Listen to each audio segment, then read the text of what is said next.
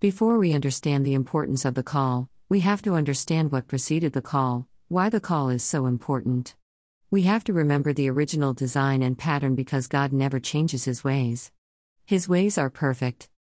In Genesis 3, Adam was hiding in the midst of the trees of the garden from the presence of the Lord. Adam realized he did something wrong and he was trying to hide the evidence. God calls out to Adam. What is so amazing about the call, it never goes away, no matter how dark the forest gets because of the trees, it never hides you from the voice of God calling out to you. I always misunderstood the call of God with the calling to ministry. I thought that way for years. The calling of God goes much more deeper than that. Genesis 3 8 9. And they heard the voice of the Lord God walking in the garden in the cool of the day, and Adam and his wife hid themselves from the presence of the Lord God amongst the trees of the garden. And the Lord God called unto Adam, and said unto him, Where art thou? Adam was missing from the agreed upon place and time for a visitation from God. We fail to understand the significance of the calling of God because we compare the natural physical realm of realities to the spiritual realm of realities. In the natural physical realm, if we miss a scheduled appointment, we uh, reschedule or cancel the meeting.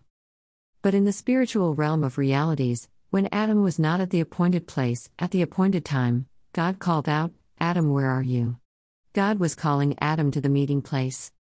We confuse the calling of God to the meeting place with the call to worship or the call to prayer. There is a difference between visitation and the calling. In Genesis 3, God was conducting a visitation. The writer of Psalms 8 3 4 says such a visit was an awesome privilege compared to the rest of creation. Psalms 8 3 4, KJV. When I consider thy heavens, the work of thy fingers, the moon and the stars, which thou hast ordained, what is man, that thou art mindful of him? And the Son of Man, that thou visitest him? God comes to visit with man instead of man coming to God.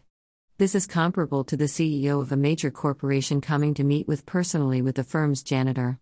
In reality, what transpired in the garden was God calling Adam back into position. I know this calling of God back into place may not seem like much to a lot of people, but there is so much connected to you hearing and responding to the call. There is something so much deeper that transcends any and everything that we think is more important than the call. Ephesians 2:15 18. Wherefore I also, after I heard of your faith in the Lord Jesus, and love unto all saints, cease not to give thanks for you, making mention of you in my prayers, that the God of our Lord Jesus Christ, the Father of glory, may give unto you the spirit of wisdom and revelation in the knowledge of him, the eyes of your understanding being enlightened, that ye may know what is the hope of your calling, and what the riches of the glory of his inheritance in the saints. There is a calling back into place, but it is going to take revelation and wisdom to walk in it. Revelation in the sense that God gives us insight into His original plans and purpose. Wisdom in the sense that God gives us the ability to apply these principles in the midst of the pressures and demands of the day. There is an inheritance that goes with the calling. According to Jesus, you may say, I'm rich and have need of nothing, but in reality, you are wretched, miserable, poor, blind, and naked.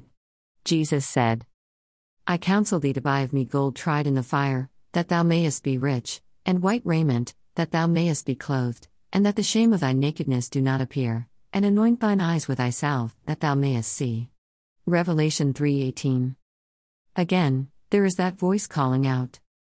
Behold, I stand at the door and knock. If any man hear my voice and open the door, I will come into him, and will sup with him, and he with me. Revelation 3:20, KJV.